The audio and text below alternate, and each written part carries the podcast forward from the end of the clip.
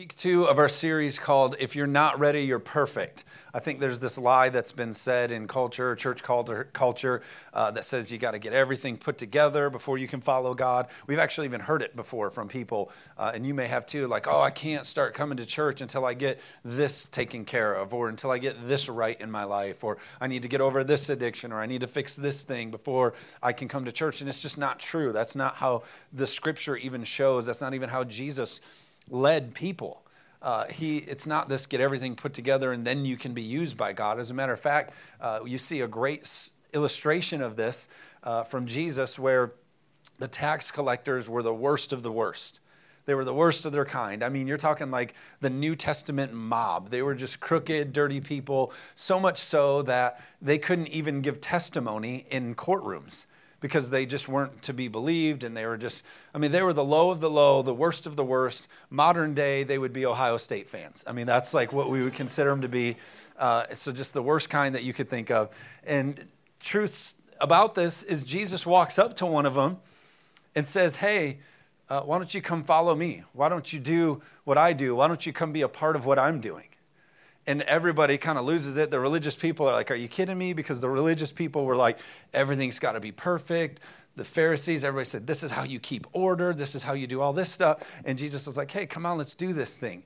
Why? Because Jesus knew, hey, if you are a person who's committed to following me, the rest will work itself out enough spent time enough time spent seeking me and putting me first and being on this journey with me all the rest will come together in my presence amen and so we have this idea that's just so wrong of like, no, I got to get it first before I can follow God. And it's just not true. And so we're going to spend some time the next couple weeks looking at what does it mean to be somebody who you may not be ready, but God says you're perfect and He wants to use you and He wants to uh, do a great work here in our communities through you. Amen? Are you ready for that? So here's the deal uh, the number one all time selling book uh, in all of America that's nonfiction. The number one nonfiction book, all time selling, is actually written by a pastor named Rick Warren, and the book is called The Purpose Driven Life. So I'll say it again. The number one all time selling nonfiction book in the United States is called The Purpose Driven Life. Why? Because Americans are asking this question what is my purpose here?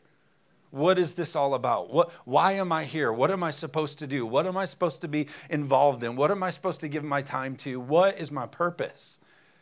Because we've all gotten cars and it didn't satisfy. We've all gotten a home. We've all made it to the team. We've all got this job. We've all done these certain things that we thought would make us feel fulfilled and have purpose, and then we've, we've felt void after that.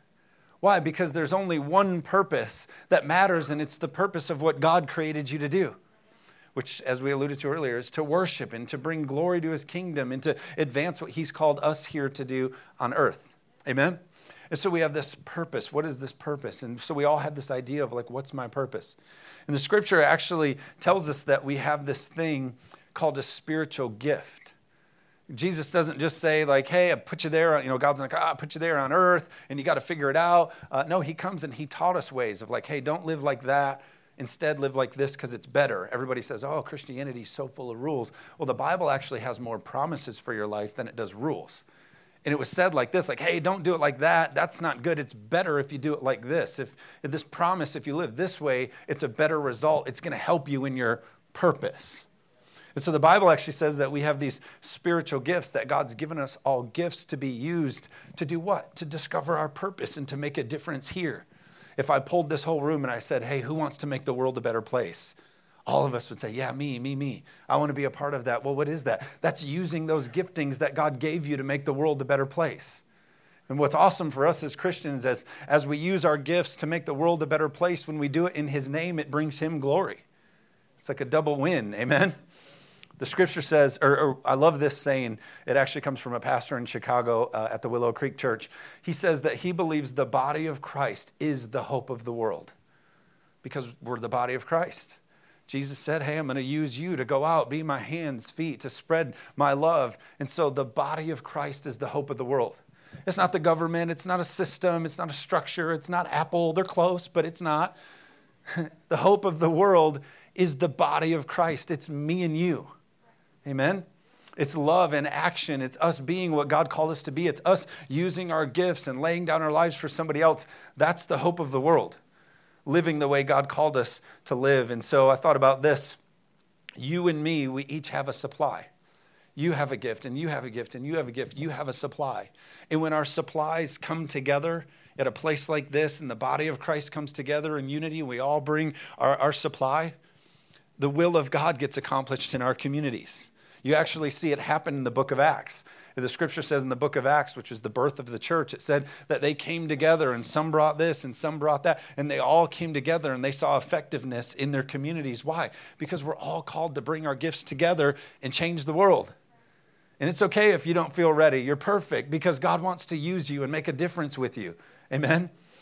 And so I just believe that we can be that. And the, the troubling part is I also believe this to be true that if you don't use your gifts and if we don't do what God called us to do and if we don't discover our purpose, I believe that people will miss being, will miss being reached for the kingdom of God. You see in Scripture, uh, Peter, the Scripture says, was assigned to the Jews, and Paul was assigned to the Gentiles. And there are times that in your life you are assigned to make a difference with certain people. That's why you have that one person at your job that's bugging you, and you have that one person at your other thing that's this. Why? Because you have an assignment to make a difference in their life. God has gifted you to make a difference there. Amen? And so we, it's important that we find our gifts. It's important that we live out the obedient way that God called us to. God made us different with different styles and different preferences and different ways of living uh, and different ways that we see the world. But what's awesome about it, He made us different so that when we come together, we have all perspective. Amen? You guys can quiet down a little bit. I'm trying to preach, and you're really shouting me down with the amens. And Romans chapter 12, verse 3. Normally, I preach a little bit more. I'm going to teach a little bit more uh, today because we have quite a bit of scripture, and I really want you to see this. But Romans 12, 3, it says, But I say to every one of you, through the grace given to me, not to have an over high opinion of himself, but to have wise thoughts as God has given to everyone a measure of faith. Verse 4 For as we have many members in one body, but all the members do not have the same function, so we, being many, are one body in Christ, individually members of one another. Having then gifts different according to the grace that is given to us, let us use them. Here's what the bottom part of this scripture says it says that you have been gifted and graced by God. If all you need to hear today, if all that connects with you in this whole sermon is if you get up every day and you say, I understand that today I've been gifted and graced by God for today. Whatever I got to participate in, whatever God put in front of me, I have a confidence knowing that God gifted me and graced me for everything I'm going to face today. Wouldn't it be easier to make decisions? Wouldn't it be easier to reach out to somebody if in the back of your mind you knew you were a card carrying, gifted grace person? Like, oh, I can handle this because I'm in the club, the gifted grace club. I got this.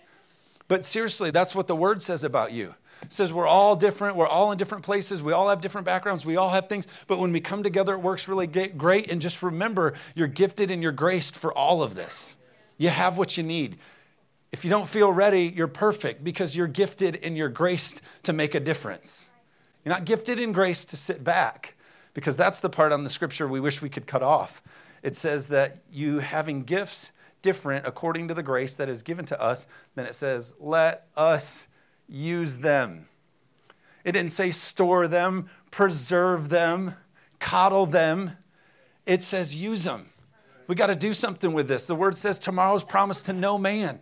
We got to take what we've been graced and what, what we've been gifted in, and we got to go out and do something with it. We got to get strategic. We got to make order. We got to ask God how we want to be used. And then we got to go out and do it. Amen? And so you're graced and you're gifted. Just remember that. You're gifted and you're graced for what God puts in front of you. When we when you became a part of a church or when you said yes to God and you started following him, you joined an incredible family. And in that family, is Baptist, Presbyterian, Catholic. We all come together under the lordship of Jesus. Amen? He's the head, but we're a body that makes up all different kinds of parts. And we all have different functions. And the scripture says Jesus is the head, and it says we make up the rest. We're the movement, we're the body of Christ in action.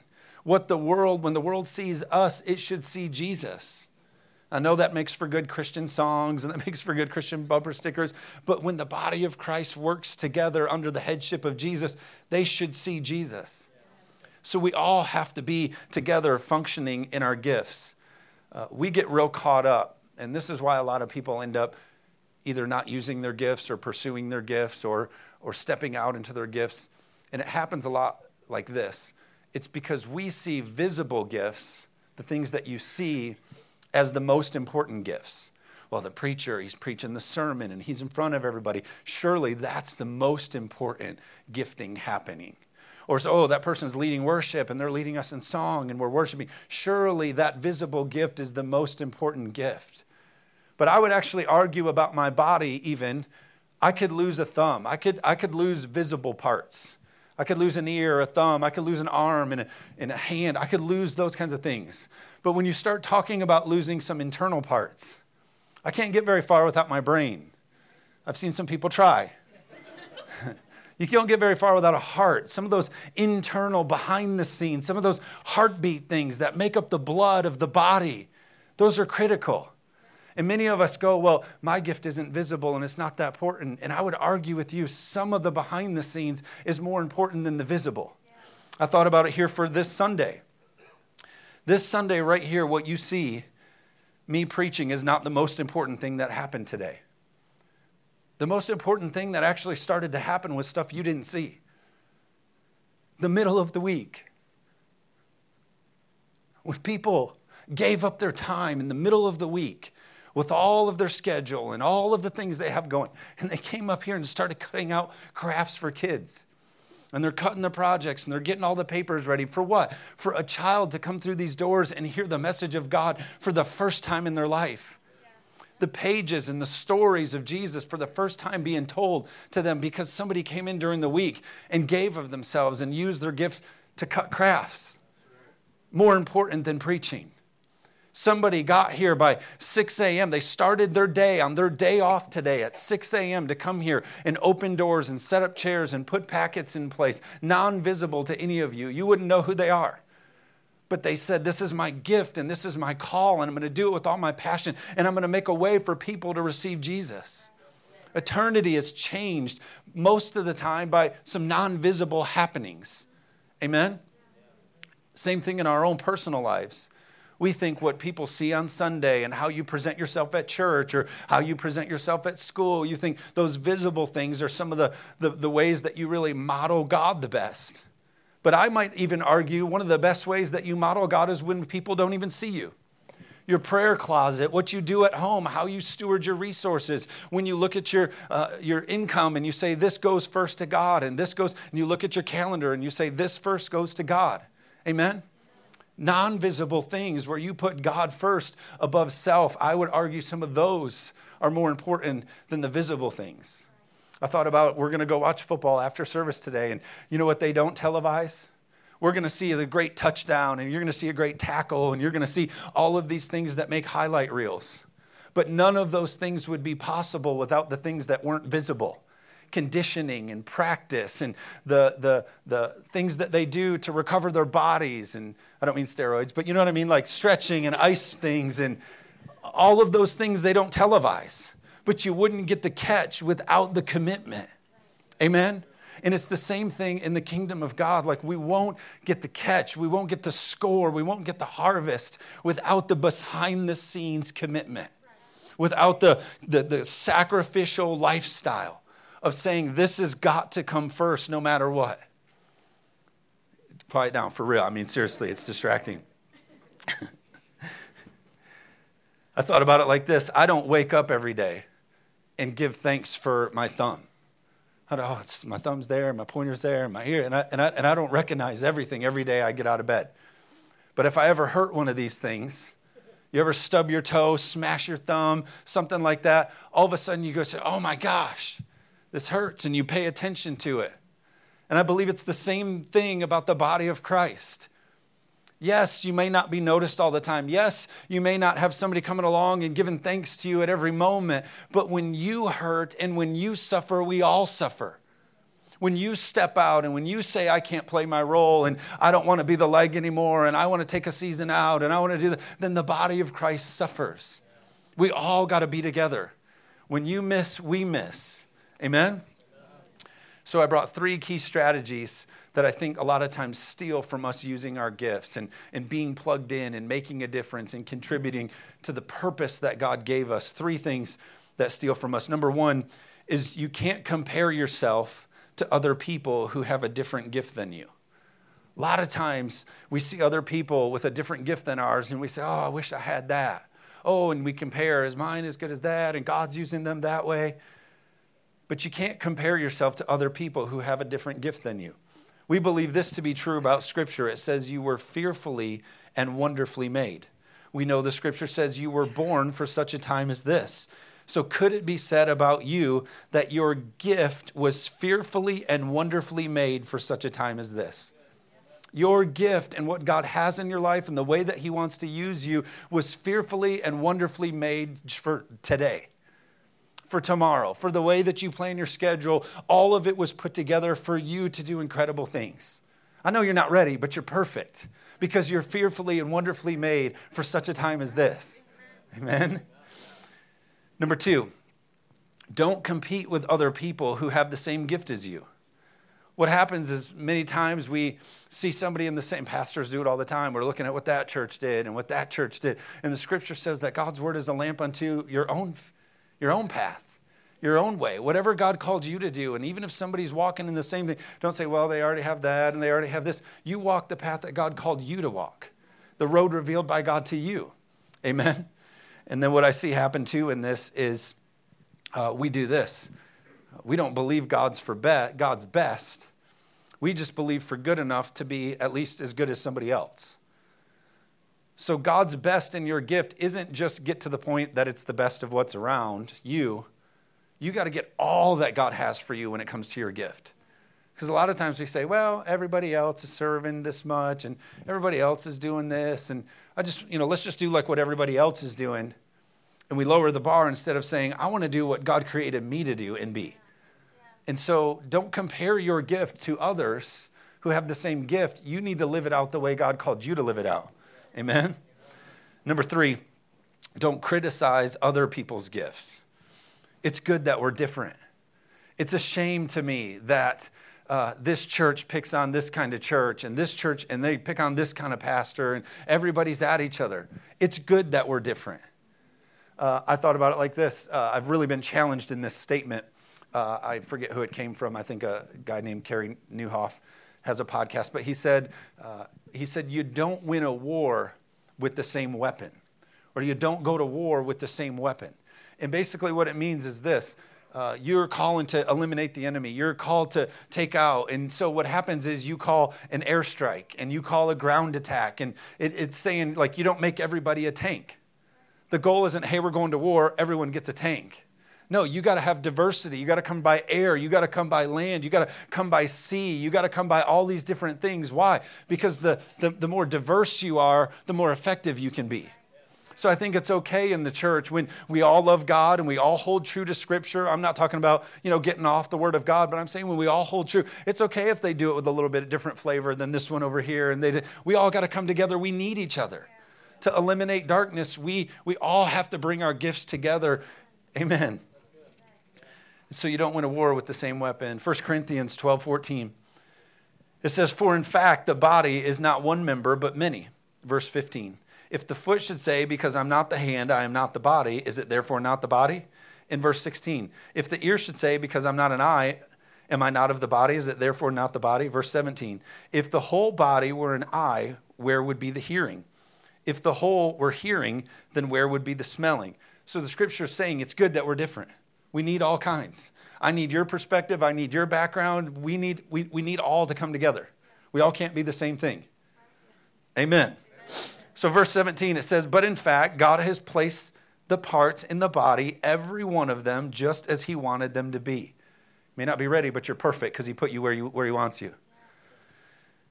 If they were all one part, where would the body be? As it is, there are many parts, but one body. It's good that we all come together because we make up one body.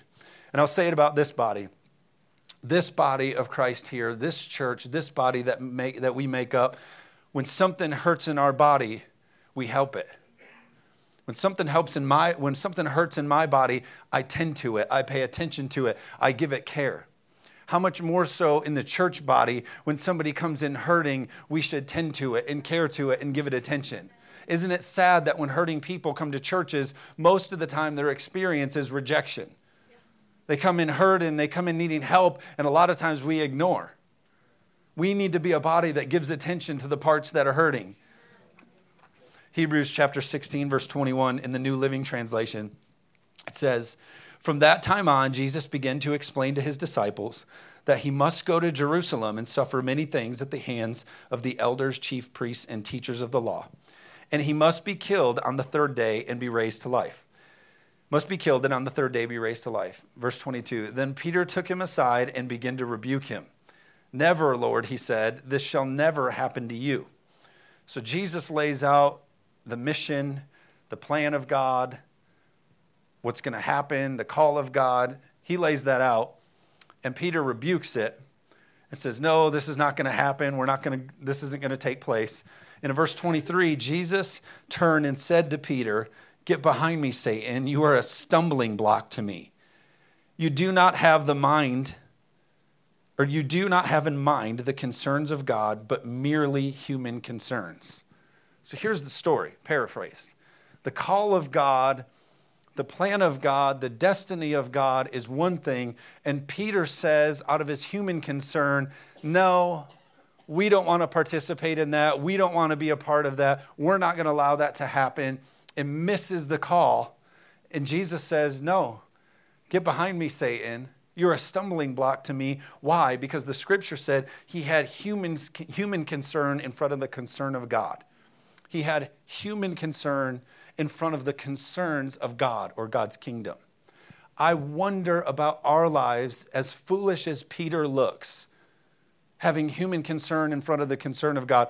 I, I wonder about our lives if we actually do the same thing we get the call of God and we hear the plan, and God speaks to us about what we should be doing and what we should be giving and how we should be participating and how we should be serving. And God lays it out, and then we say, No, no, because we have our human concern in mind instead of the concern of God. I hope none of us do that, right? God calls you to speak to somebody at a store, and you go, Oh, but I would feel this way about it. And so we don't do it instead of having the concern of God about reaching out and loving somebody and praying for somebody. Amen?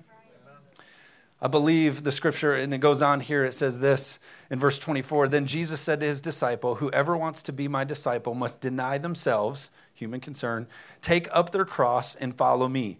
For whoever wants to save their life will lose it, but whoever wants to lose their life for me will find it. Find what? Purpose. What you're looking for all along what we're all trying to buy in a book. We're trying to find how do you find it? By giving your life to something, by using your gift for somebody else. Amen? Eliminate human concern is take up your cross. Eliminate human concern. It works like this. Human concern works like this God, I know you've called me to this, but my decision making process goes like this How will it affect my money? How will it affect my time? God, I know you've called me to this in the God concern, you've called me into it, but how will it affect my reputation? What do I gain from this? God, I know you've called me to this, but my human concern is saying, what do I get from it? And it says, eliminate that. Take up your cross, lose your life for Him, and you'll find your purpose. Amen? Jesus said this He said, You can do greater things than what I've done raise the dead, heal the sick, all these amazing things He did. But you know what else I believe? I believe a lot of times we get caught up with thinking, oh, we're going to do greater things. And we think that's walking on water and parting a sea and all of these big, extravagant ministry moments. But I've come to find that most of the doing greater things and doing the things with God, alongside God, is answering the call to the drug addict in the middle of the night when he's bound in addiction. And you just stick with him and you encourage him and you pick him up every time they fall or when uh, the teenager who continues to bottom feed just so that she can be accepted, you continue to put your life on the line and be there for her. that's a lot of times what doing greater and, and doing the works of God is, is it's just us laying down our lives, our time, our self, our resources to be there for those. Amen? 1 Corinthians 9:19 says, "For though I was free from all men, I made myself a servant to all, so that more might have salvation." How do more get salvation? By us serving. By us being people who use our gifts to love others. Verse 23. And I do all things for the cause of the good news so that I may have part in it. You get to be a part of the good news. You want to be someone who changes the world? Be a part of the good news. Lay down your life, serve, pick up a cause, something you can make a difference for the community. Amen. Galatians 5, verse 13 says, For you, brethren, you have been called to liberty. Only do not use your liberty as an opportunity for the flesh or human concern, but through love serve one another. We are here to serve and reach and love people. Discipleship is spelled one way T I M E, time. It's giving ourselves to somebody. It's time. It's being there. It's laying your life down on the line.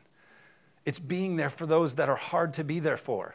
I get all these people complaining about the next generation. Well, these young people, these teenagers, and they're complaining about the next generation. When's the last time you took someone from that generation out to lunch and asked them questions? When's the last time you took somebody from that generation under your wing and cared for them? How are we going to change them and help them and make a difference if we ignore them? Oh, thank you. You're getting closer. We're warming up. and so the scripture teaches like we, we, we lead by relationship and example. Like we don't come and give speeches. He didn't say, Hey, I've come to give a speech. He said, I've come to serve. I didn't come to be served, I came to serve. And so we got to look at our lives of like all these gifts. I've been graced and gifted, and God has put all these things in my life for what? What do we do with them? How do we accomplish our purpose?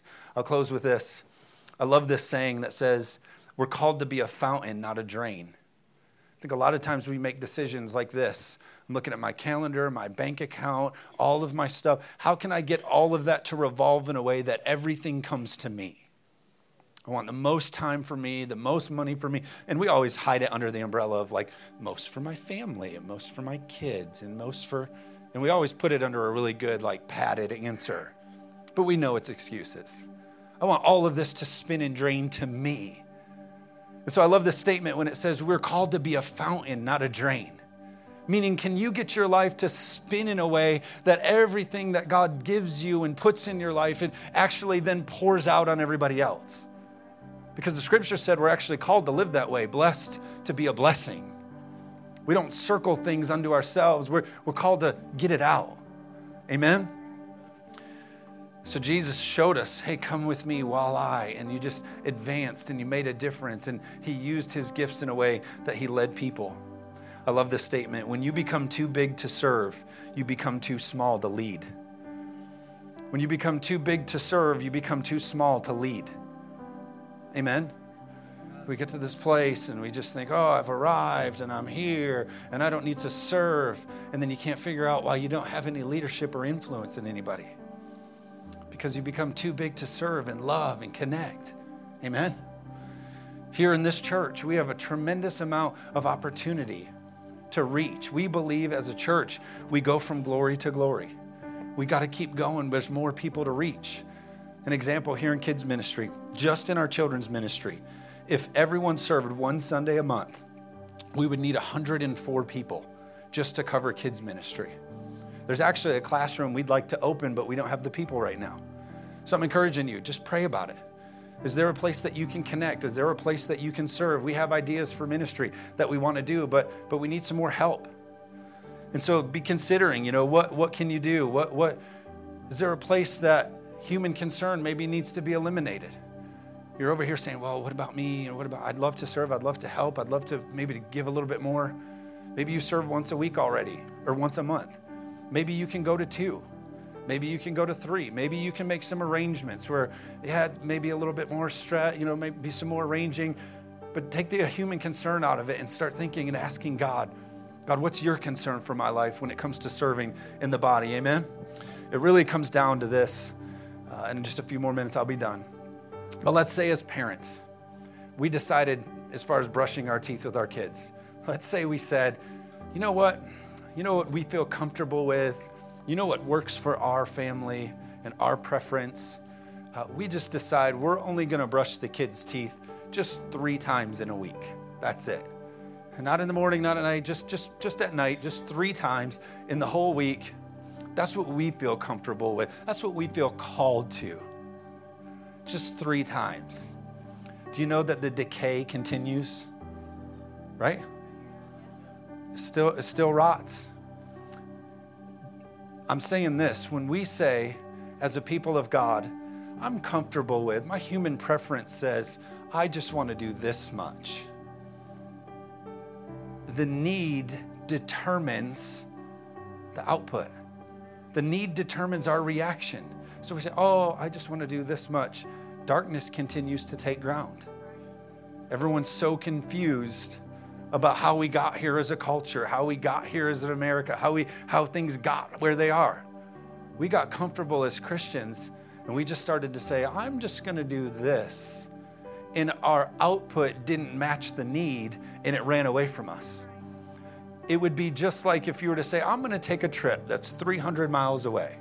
And that's what we're comfortable with. We're called to, uh, so 300 mile trip, and you want to put 200 miles worth of gas in it. So, 300 mile trip, I feel comfortable and called to just putting, it works for our family to put 200 miles worth of gas in here. You're not going to make it to the destination because the need determines our response.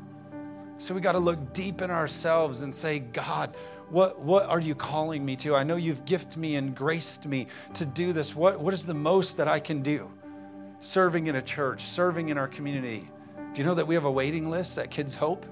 We'll talk about it here in the next coming weeks. But throughout the school year, there's a list of kids right here in Zeeland who sit on a waiting list for a mentor. Because in this high religious area, we don't have enough people to make themselves available to put down their human concern and go mentor a student who needs it. It's not okay. And I wonder if that's why the scripture says that the harvest is plentiful, but the laborers are few the need and the response, they're not matching up. I hope that's not said about our church. Amen. And I just believe this that it's in your giving that you really discover that purpose. That's why the scripture says it's better to give than receive. Because in all that, all of a sudden you find your purpose, you discover who you were made to be. Amen. So I encourage you a couple things before you leave. We need some more help around here. We'd love to see you using your gifts. If you're already serving, pray about is there another Sunday you can squeeze out of it so that we can open up some classrooms and do some other things and be ready for the holiday season at the church and all that good stuff. And I'm actually make a deal for you. This is crazy. I can't, I, mean, I can't believe I'm going to say this, but we'll actually let you do this. You can actually serve in a service, and I'll let you worship or attend the second service. I'm serious. I'll do it. I'll do it. It's crazy. So if you're like, well, I, I like to serve, but I also like to go to church, I'm going to give you a break. I'll let you do both. It's fine. Or you can worship in the first one and serve in the second one. I'll let you get away with that. You know what? For a lifetime, lifetime deal. I'll let you do that. I'm really being, but I'm playing, but I'm being serious. You know, just ask God. Ask God. Ask God's concern, not human concern, and God will make up the rest. He'll make everything else come together.